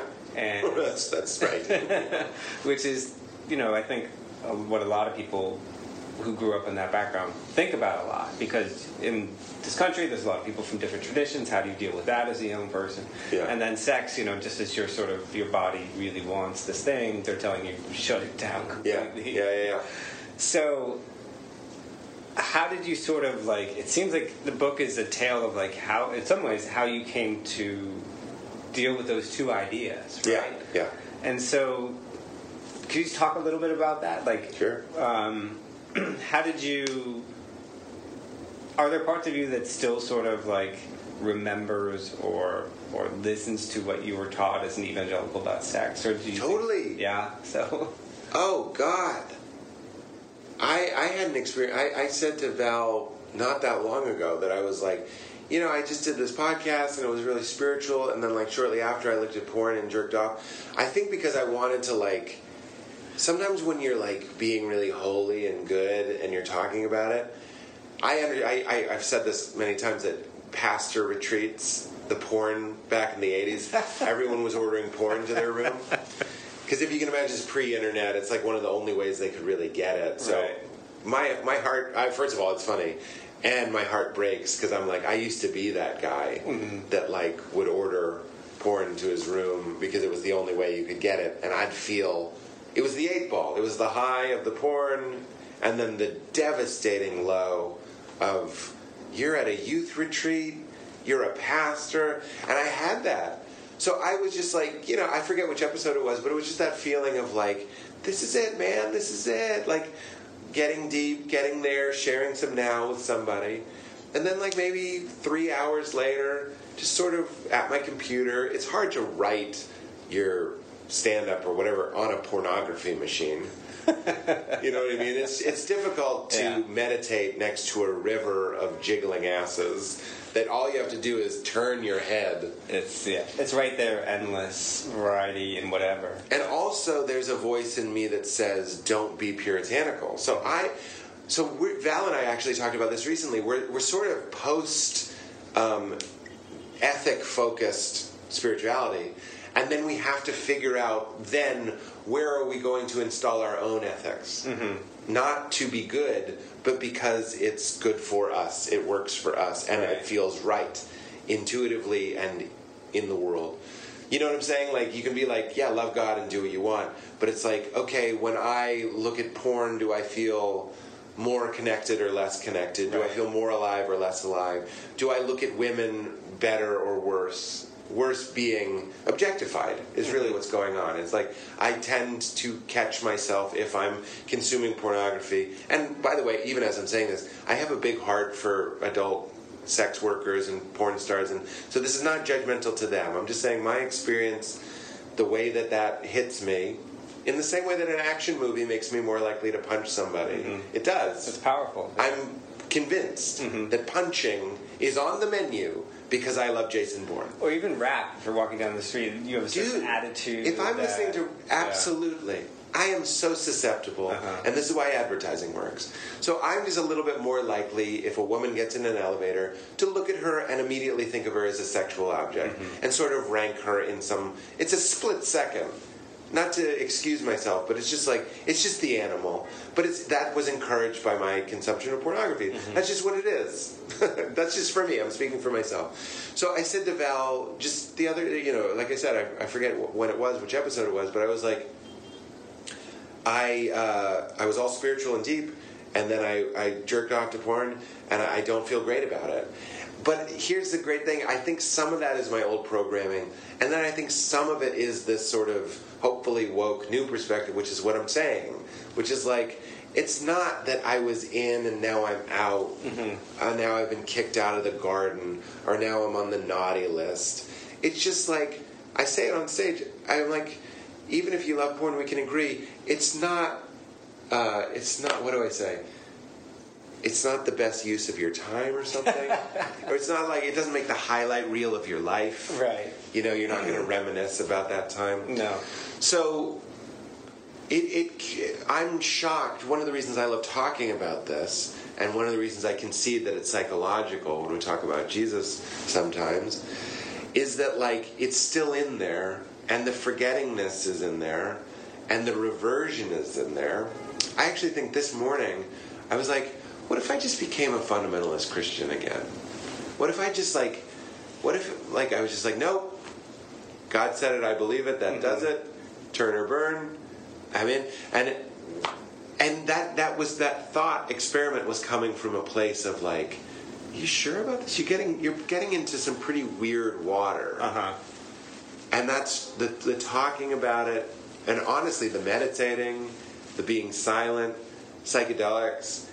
Anytime I'm in that place of deep unity, you laugh because you're like, what what are you on about? It's like how obvious do I have to make it? You're, you're laughing at yourself in a way. I'm laughing at myself. Yeah. I'm laughing. We've made a God that is like us. This is a Richard Rohr point. We make it, we make God like us instead of the other way around. Mm-hmm. So we made a God that's judgmental and afraid, kind of nervous. He's mean and he's vindictive, Jealous. and jealous. Totally. And then the God that we should be make ourselves like God, or like yes, or like this. And the God or the this that I see loves diversity. There aren't just daisies. There's thousands of different types of flowers, and all of those flowers are loved indiscriminately by the light and the rain. Mm-hmm. And there's your message. flow with it. Find your flow with it, including your ego story, including realizing that you're a, a neurotic comedian and you need a, a woman who's like pure sunlight. Yeah, that's all part of it. It's not who you really are, mm-hmm. but you can play that game to help you advance or advance in this game. Use all of it. Right. Use being a comedian. Use being a writer. Or what's your official title? Um, writer, reporter. Writer reporter. Yeah. Use it. Yeah. Well, the ego can be helpful, right? The ego is the thing that gets you moving. You know, Yeah. That gets you out off your ass in a way. Yeah. Um, Totally. It's not totally bad. It, it, And it's not a flaw. shouldn't always run the show. It's it's not a flaw in the system. I used to wonder why God didn't just incarnate us in heaven. Mm-hmm. If we're conceding that heaven is a place where we worship God all day, which is what I was taught, we're basically it's just church forever. And that was heaven. why then didn't God um, just create infinite angels? Right. Because that's meaningless. I mean, ask yourself, why wouldn't you just create infinite angels? We have myths to help us with this, you know? It's like vampires. It's like, it's, uh, there's tons, like I said to Colbert, it's like there's vampires. But it's like, it's not a flaw. Um, I think Ram Dass says the best way to like work with karma, and karma is just a word for what's happening, our personalities, our life, what's unfolding, is to have some. and and the process of working off your karma is what wakes you up. So he's like, yeah, do it. Another thing he says is like, take the curriculum. Don't resist it. Alan Watts told him, you're too attached to emptiness. You're too attached to emptiness. It's Yeah. great. Be a person. You know? Yeah. You There- don't I have to mean, push. There's stuff in the real world, right? There's Be in the world, but not of the world. That's Yeah. Jesus is saying the same thing. So how do you interpret though, like when Jesus says, "I'm the way, truth, and light. No one gets to the Father except through me," which seems to be an exclusivist claim. Yeah, obviously that's how we use it. Yes, exactly. So how do you think about that now versus how you thought about it? I bet you know this. If you're the religion reporter for CNN, I bet you know my answer. You don't? I don't think so. Really? No. He's speaking as the Christ. Uh-huh. So the Christ. So there's Jesus of Nazareth, sweet Jesus, sweet baby Jesus, the Galilean, Uh huh. the Aquarian, the sandal-wearing groovyman. Have you seen uh, the Joaquin Phoenix movie where he plays Jesus yet? By the way, No. Oh, it's awesome. It's called Really? Mary Magdalene, and the theology is a lot, pretty close to what Really? Yeah. So Mary Magdalene is the one who finally gets Jesus' message that the kingdom is here now. Really? The apostles totally miss it. I love Paul. Joaquin. Um, so I talked to him about I'm it. it he was he was he's a very different Jesus, as you can imagine with with Joaquin Phoenix. He sort of embodies the role in a new way. But that is the theology behind it. uh, that Peter, Paul try to um, shut Mary Magdalene up because she's she's not letting them or doesn't want to let them change Jesus' message to the kingdom of God God is here. coming close. Oh, I it's see. just right over the next mountain or Well, the ego, given the choice between the destination and the journey, will always choose the journey. Yeah. And that's really powerful to realize. Is that like would rather just play the game over and over, Right. and go like maybe it's the next spiritual book, maybe it's the next teacher, Right. Whenever the next teacher is going to tell you what everybody's telling you, which is like it's here, and that's what I'm saying. Like will finally sink in, or at least start to sink in Mm-hmm. for me. So Jesus is speaking from that. Uh, the Universal Christ, Richard's book, is incredible, and it's basically about this. Is that sometimes Jesus is talking as Jesus when he's like, "Hey, give me some fish," and sometimes Sounds like something you would say. he classic Jesus. hey, that's Jesus right there. Yeah. Give me. He's he's colloquial. Uh-huh. Some fish.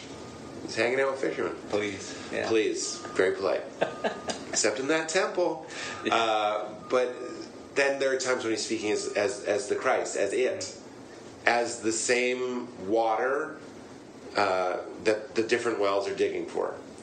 So when you are it, so when I say Pete's not enlightened, but I am, you could say that is sort of a similar type of statement. I, I'm not. Please don't misunderstand that. It's not ego. I'm saying that's sort of the game that you're playing. You can be like, but Jesus, Jesus lost Jesus entirely. Mm-hmm. I think there was no. He became the Christ. That's the whole thing. Mm-hmm. It's a bodhisattva. It's the a guru isn't the teacher. I make this point in the book. The guru is the embodiment of the teaching. Mm-hmm. The, the the divider between teacher and teaching is removed, and like you know, two chemical solutions they just blend into a beautiful color, and that's all you're left with. And that's and that's what I believe was going on with Jesus. So when he was in that place, I and the Father are one. No one comes to him through me except through me. That's that's that's what's happening. He's speaking from not him. He's speaking as us. Mm-hmm. It. The universal Christ. This. He's giving a voice to Richard says the Christ is what erupted when the Big Bang. Everything that is in the first incarnation of mm-hmm. Christ is this. Mm-hmm. And then Jesus was an incarnate, a human incarnation of Christ, of the whole thing. Or, or you could look at it, it's another way to look at it, is that he was a man and he realized his Christness. That's a little bit more Buddhist, is that he studied, he went to the desert for 40 days, mm-hmm. he was tempted by his ego, you know, which is obviously beautifully dramatized and almost a Shakespearean, mm-hmm. like, quarrel with the devil or a debate. And then he realized his Christ nature, and then he is trying to wake you up to your Christ nature. Mm-hmm. Christ consciousness is what you call it.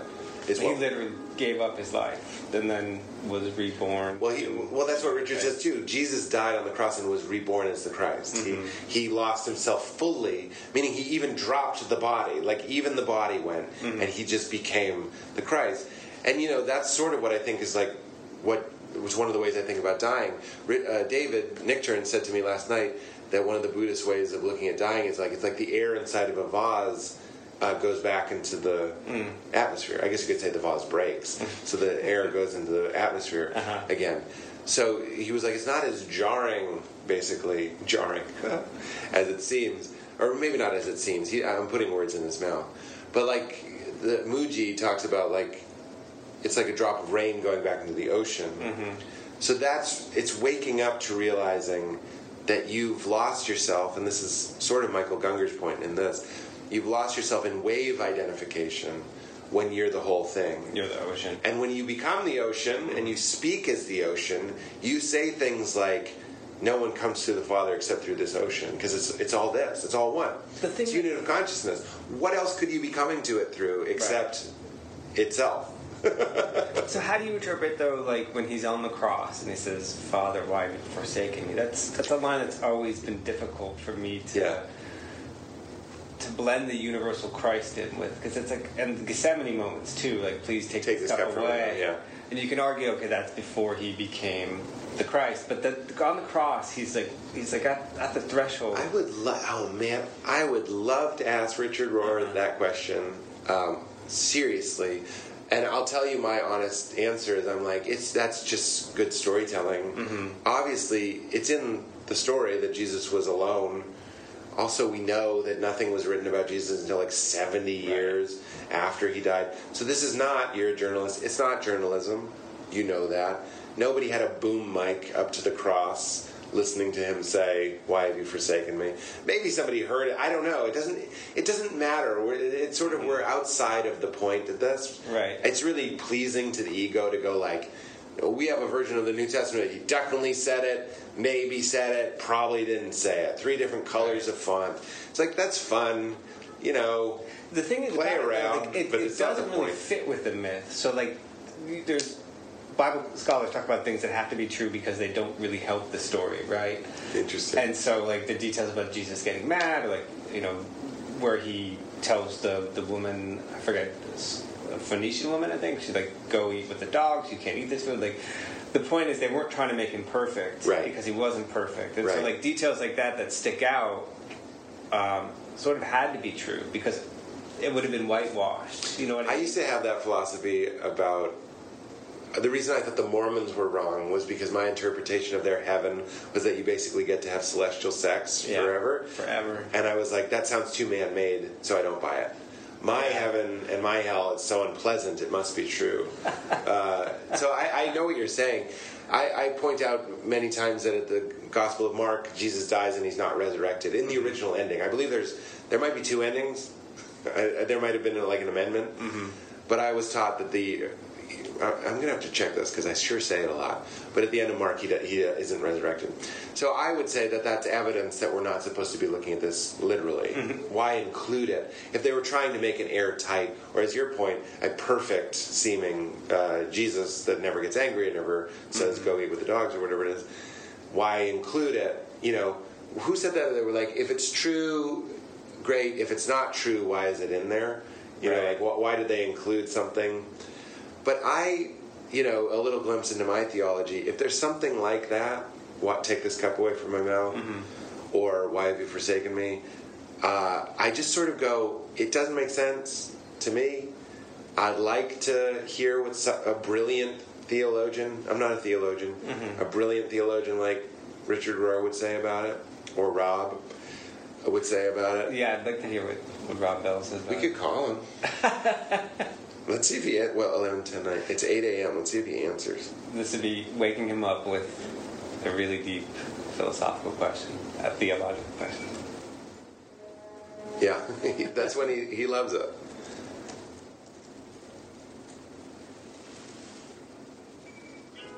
Nah, it didn't ring. Uh, Straight to voicemail. but no, it, it is one of those things that I just can't, But I, I you know, I can't. to finish my point, that's me. I just Yeah. go, I don't get it. I think people might get it, uh, but it's not really important for me to get it. I don't have to get all of it. I told somebody recently, I was like, if there's something in the Bible that's just heinous, yeah, drop it. Yeah. I there's no there's no dogma here. Which you couldn't do as a youth. Like you, That's right. The Bible was inerrant. That's right. Entirely the Word of God. So you felt like you had to defend Terrible. everything things. from Genesis to Revelation. That's right. Terrible things, and ignore and turn a blind eye to the same things. Uh-huh. Jesus is hate of capitalism, for example. I mean, he doesn't come out and say that he hates it, but He he's like the champion Yeah. of the poor. yeah. He makes Bernie Sanders look like a fat cat. You know what I'm saying? Like he's out there going like, "You guys are idiots. Organized religion and and and the system Mm-hmm. is a lie and it's a thief and it's terrible." Like so. Jesus has been turned into something that he's not. Obviously, I'm not the only person to realize this or say that. Um, but I, I, I'm not burdened by that anymore. Because a big point in the book is that I thought that the lines were closed, that God had, had divine inspiration. I actually say in the book, I go, this is important. I just say, this is important. Signaling. Yeah. I'm just telling the reader, like, please note this that we believed in something called divine inspiration. God spoke directly to his prophets and the authors of the New Testament, and then Paul, and then it was over.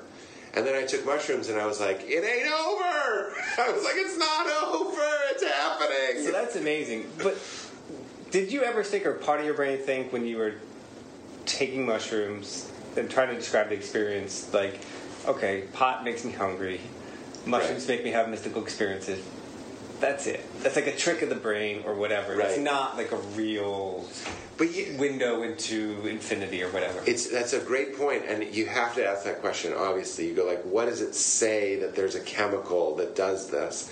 But really, the better and bigger and more and really the only important question is, what is the drug doing it to? Mm-hmm. LSD or, or mushrooms plays with your consciousness. People tell me this all the time. They're like, I don't understand. I took mushrooms and I just saw clowns coming out of my belly button or whatever. and I'm like, okay. That's terrifying. Yeah, it could be. It depends on their mood that day, I guess. But I was like, it's not necessarily what you see. It's we're back to the Upanishads. It's what you're seeing with. So when consciousness is played with, it makes you aware of the play of consciousness. Mm-hmm. And there's that great TED talk about the hallucination we're having right now that we agree on. The hallucination we agree on is what we call reality. Mm-hmm. And I understand it's backed by physical and tactile and sensory data that we, but so are, you know, often hallucinations in that place are. Right. You might be touching a lamp, but you're like, it's a snake, you know, like, so you're getting, what you, what you start to do is not take everything as a foregone conclusion. Mm-hmm. Because if you can warp or crinkle or stretch out like silly putty the quality of consciousness, you start to realize that it is it is it. It's the So thing. you see your consciousness in a new way because, like, your the ordinary brain, the critical brain, is sort of shut down, It's shutting down everything and to the imaginative brain is like, oh, so this is you can see the seer. Is that That's that's a good way to put okay? it. You see that you are a seer, Uh-huh. yeah, and and there's seeing happening, and then you, if you if you're not just tripping out at a Phish concert, you might go like, well, what is this? Like, what's Mm-hmm. going on? And by the way, I bet people are having epiphanies at Phish concerts too, Yeah, oh, it's without a doubt. I, I'd love to write about this someday because the communal ecstatic part of that is really cool too. That Yeah, it's- it's, like a It's like the Sufis, you know what I mean? Or it's like any good religion Yeah. worth its salt is going to be like, okay, step one, let's get together. Uh-huh. Step two, then let's do the, the sacraments and the traditions. give up your life to follow this. Yeah, exactly. You know, like the Phish heads, some Phish heads do. Yeah, you're right. Yeah, they drop their nets and Yeah. their fish nets. Yeah. Yeah, no, that's it. So, what is your idea of, of God now? What what do you like? How do you? It's not.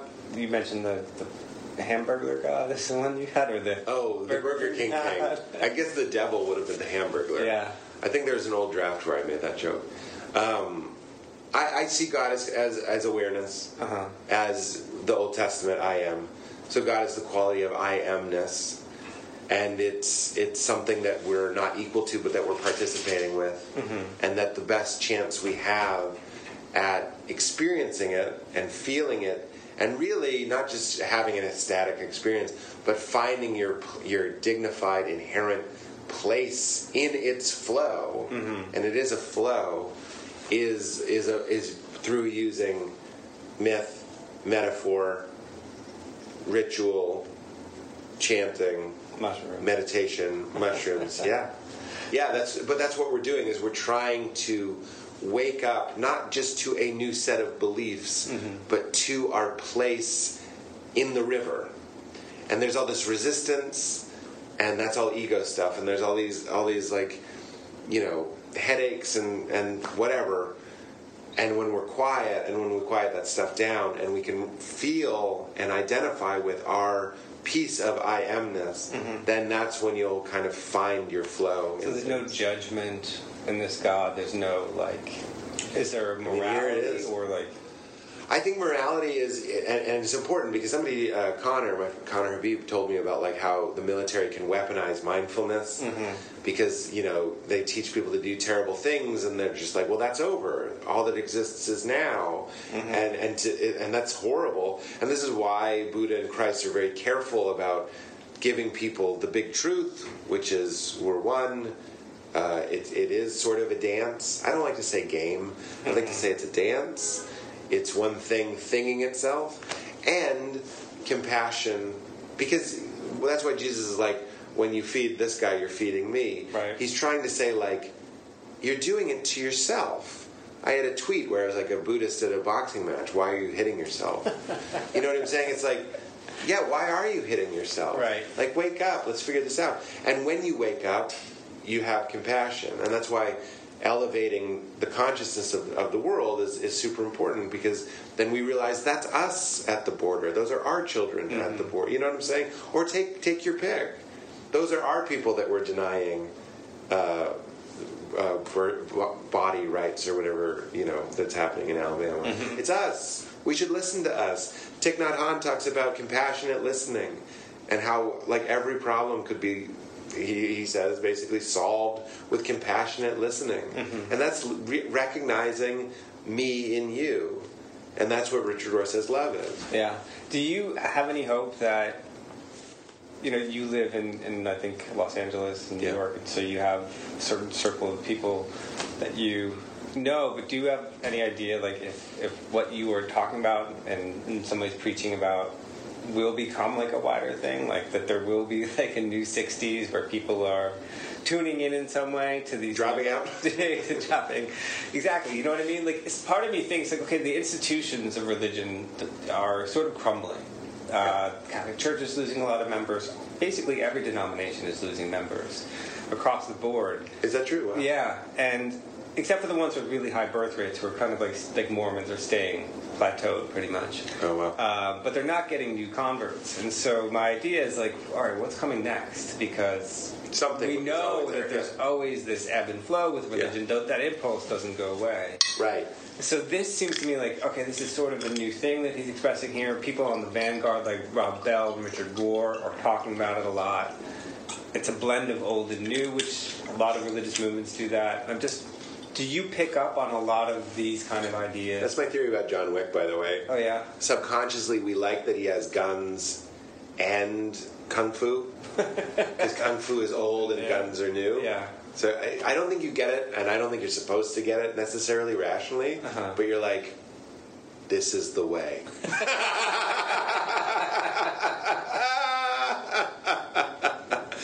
um, well, you know, Duncan and I and, and some other people, I've talked about this with probably on this podcast. I'm like, you know, Kerouac and all those people, they, they started happenings in physical spaces mm-hmm. they weren't even necessarily. I mean, I, I suppose they used the radio and stuff from time to time. I know Ram Dass went on the radio from time to time, but like these were tapes. these were tapes getting handed out by hippies. Mm-hmm. And if you consider that, like tens of thousands of people will indefinitely hear this episode. Will indefinitely hear Joe Rogan talk. Millions of people will hear people talking about Joe Rogan's experience with DMT or whatever. Mm-hmm. They'll know who Terence McKenna is because of YouTube. You type you type Alan Watts into YouTube, and there's thousands of hits of these obscure lectures, and those lectures started a revolution. Mm-hmm. And now there's a video of those lectures cut to stock footage of people kayaking with beautiful swelling techno music. you know, I do I do I think that we're you know in a happening? Yeah. I also see our our kind of unique ability to like isolate and do nothing. Mm-hmm. But I wonder if if the missing ingredient between a lot of people quietly having these conversion experiences with YouTube or podcasts or or whatever, if the thing that's missing, and I don't think anything's missing. I, I feel fine.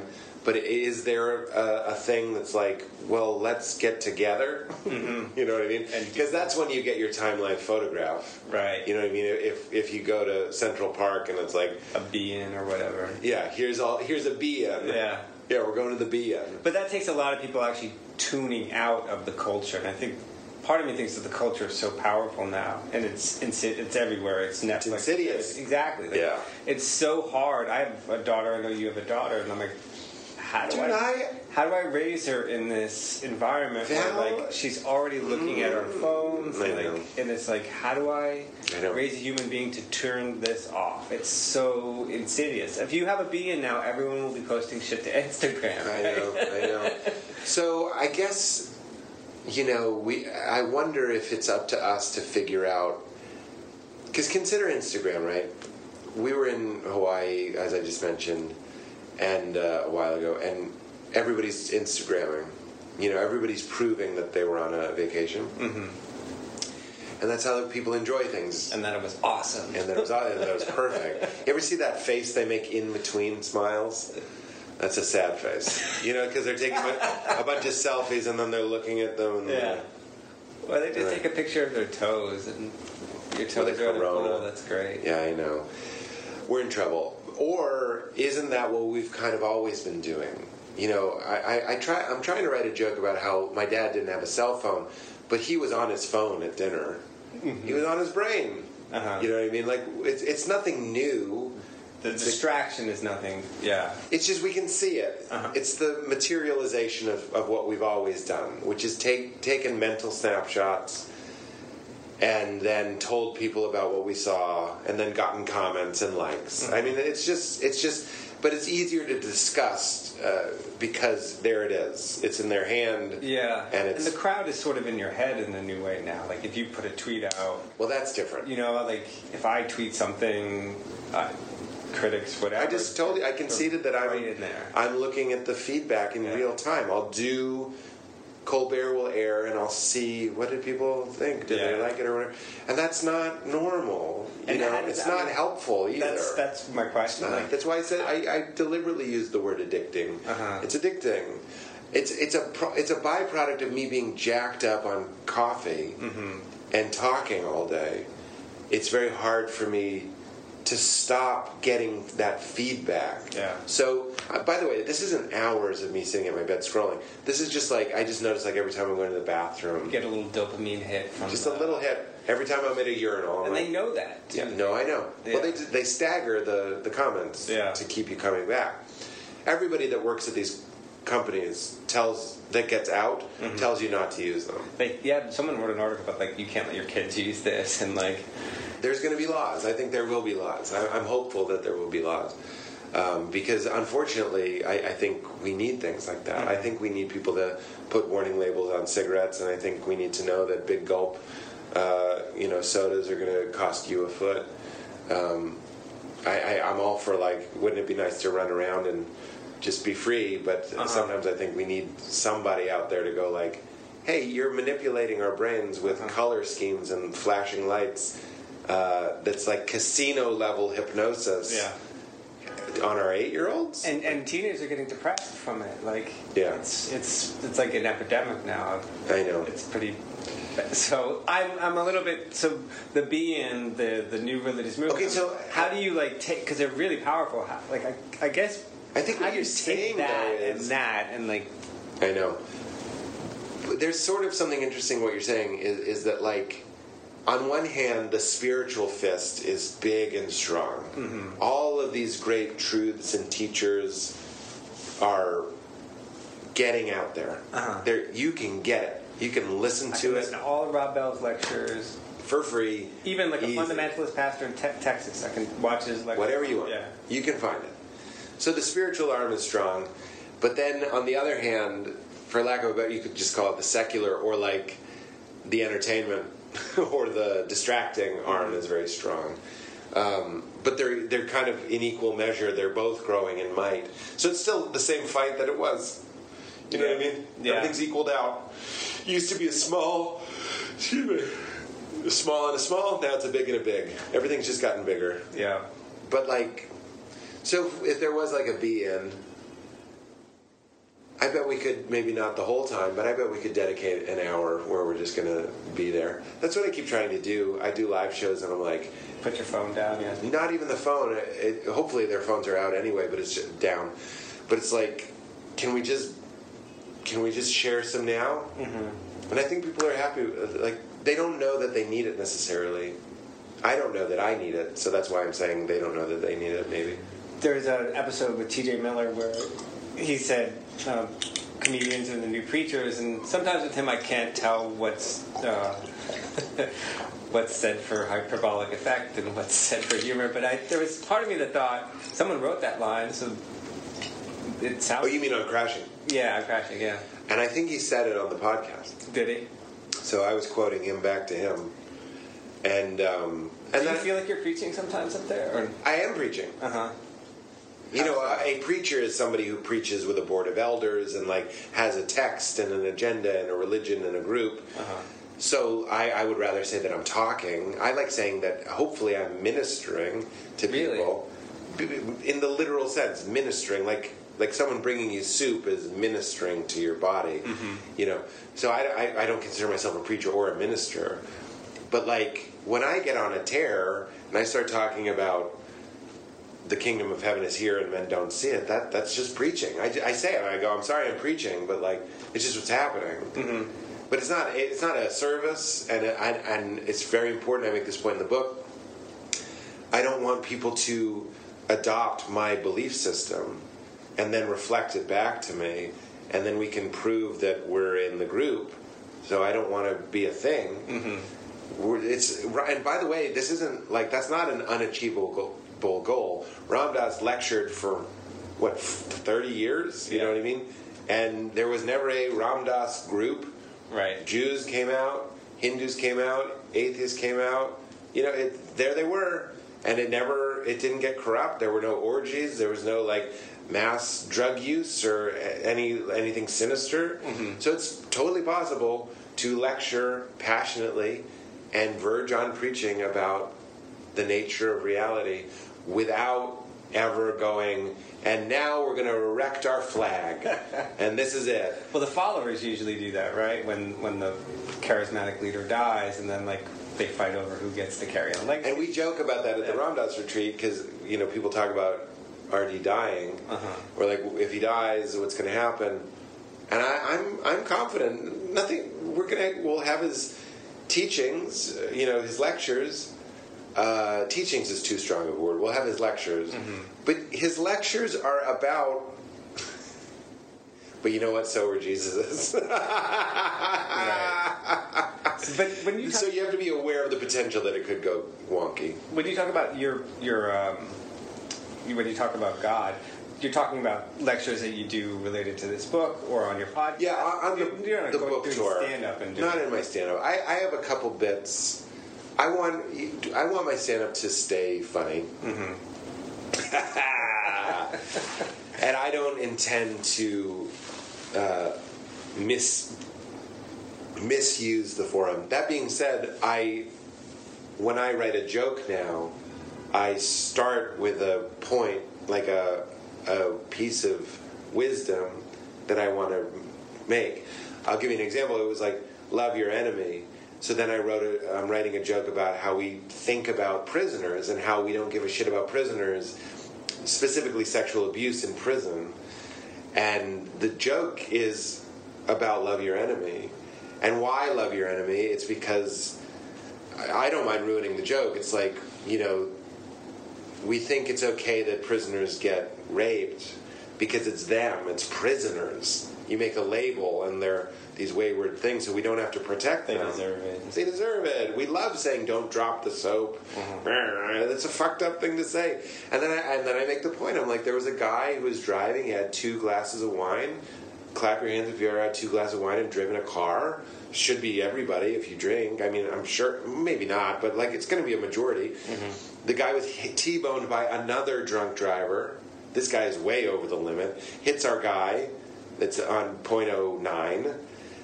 .09 gets thrown into a construction site where they're working, kills a construction worker. And because of the nature of like state laws and stuff and what it's like to kill a construction worker, and that he was over the legal limit, even though I, I don't want to say he only had two glasses of wine, but he was over the limit mm-hmm. in a way that a lot of people are.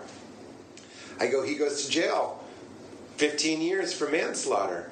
So I go, so it's not them, it's us. And I go, how many rapes for us? For you. And that's love your enemy. Mm-hmm. Now, are all my jokes going to be like that? Is that hilarious? No, but it's fun. It's like, I think it's interesting to have someone sort of move your brain around. Yeah. And and by the way, that's not the joke. I fill it with jokes. Like uh-huh. there's laughs. But that started with love your enemy. Here's a joke about love your enemy. Okay, like the ways joke. Uh, I have a joke about traffic. I think we already mentioned it. It's like uh, just be here now. That's the ways joke.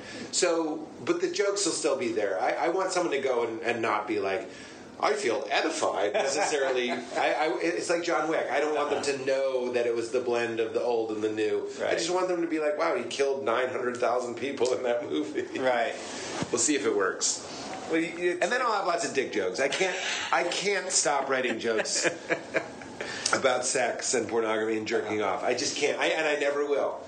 I, I just can't. It's just too rich for me to be like, I get this thing and it swells and I put it in that thing. It's so fucking weird. Yeah. I'll never stop talking about that. Well, there's something brilliant about like you're deconstructing an idea that we all take for granted, right? Just pointing out the weirdness of it, Yeah. and that's there's sort of a sort of how you got to where you are religiously. Like you just kept unpacking the idea of, all right, what do I believe? How do I really believe that? Why do I believe that? Right. It's like it's interesting. It's like a almost like a deconversion novel, or not novel, but Yeah. And I know what you mean. You're sort of like deconstructing your beliefs as you go, and then building something new. Which is the important part for me. Yeah. Deconstruction, I, I have a lot of friends that are deconstructing. They've been deconstructing their faith for 20 years. Uh huh. And uh, no offense to these friends, but playful offense. Uh, fucking, can you move on, please? Yeah. I, I joke, I'm like, and not even necessarily move on to a belief system. Well, just then be an atheist and, and, and be done. Right. We, don't have to keep, I don't know, Are they still in like the angry phase? Of I guess they're still angry. Yeah, I, I- I would love for them to like Go like, okay, let's build something new, even if it is. Uh, you know, an observatory. I guess that would be a, a, an atheist church. like build an observatory. Yeah, I've been to atheist churches. They're they're they don't last very long. Oh, really? Because atheists don't necessarily want the ritual part. Like, Right. I don't know. They haven't really worked. People have tried a lot of different places, but Right. they haven't sustained congregations. Um, Yeah. but um, I was going to ask something before. I forgot. How much time do we have? We should wrap up. Okay. I think the car's here, but yeah, we can do your last question or whatever Um, if you feel good about that. I I don't remember. So it was really awesome to talk to you. I appreciate it though. Oh man, It was fun. it was my pleasure. Um, thanks for having me. I guess this is my podcast, so I should say, keep it crispy. Thanks for having me. My pleasure. Yeah. Thanks for doing it. My jean 900 shoes 850. I'm so crispy. I'm so crispy. My ice game make you haters wanna get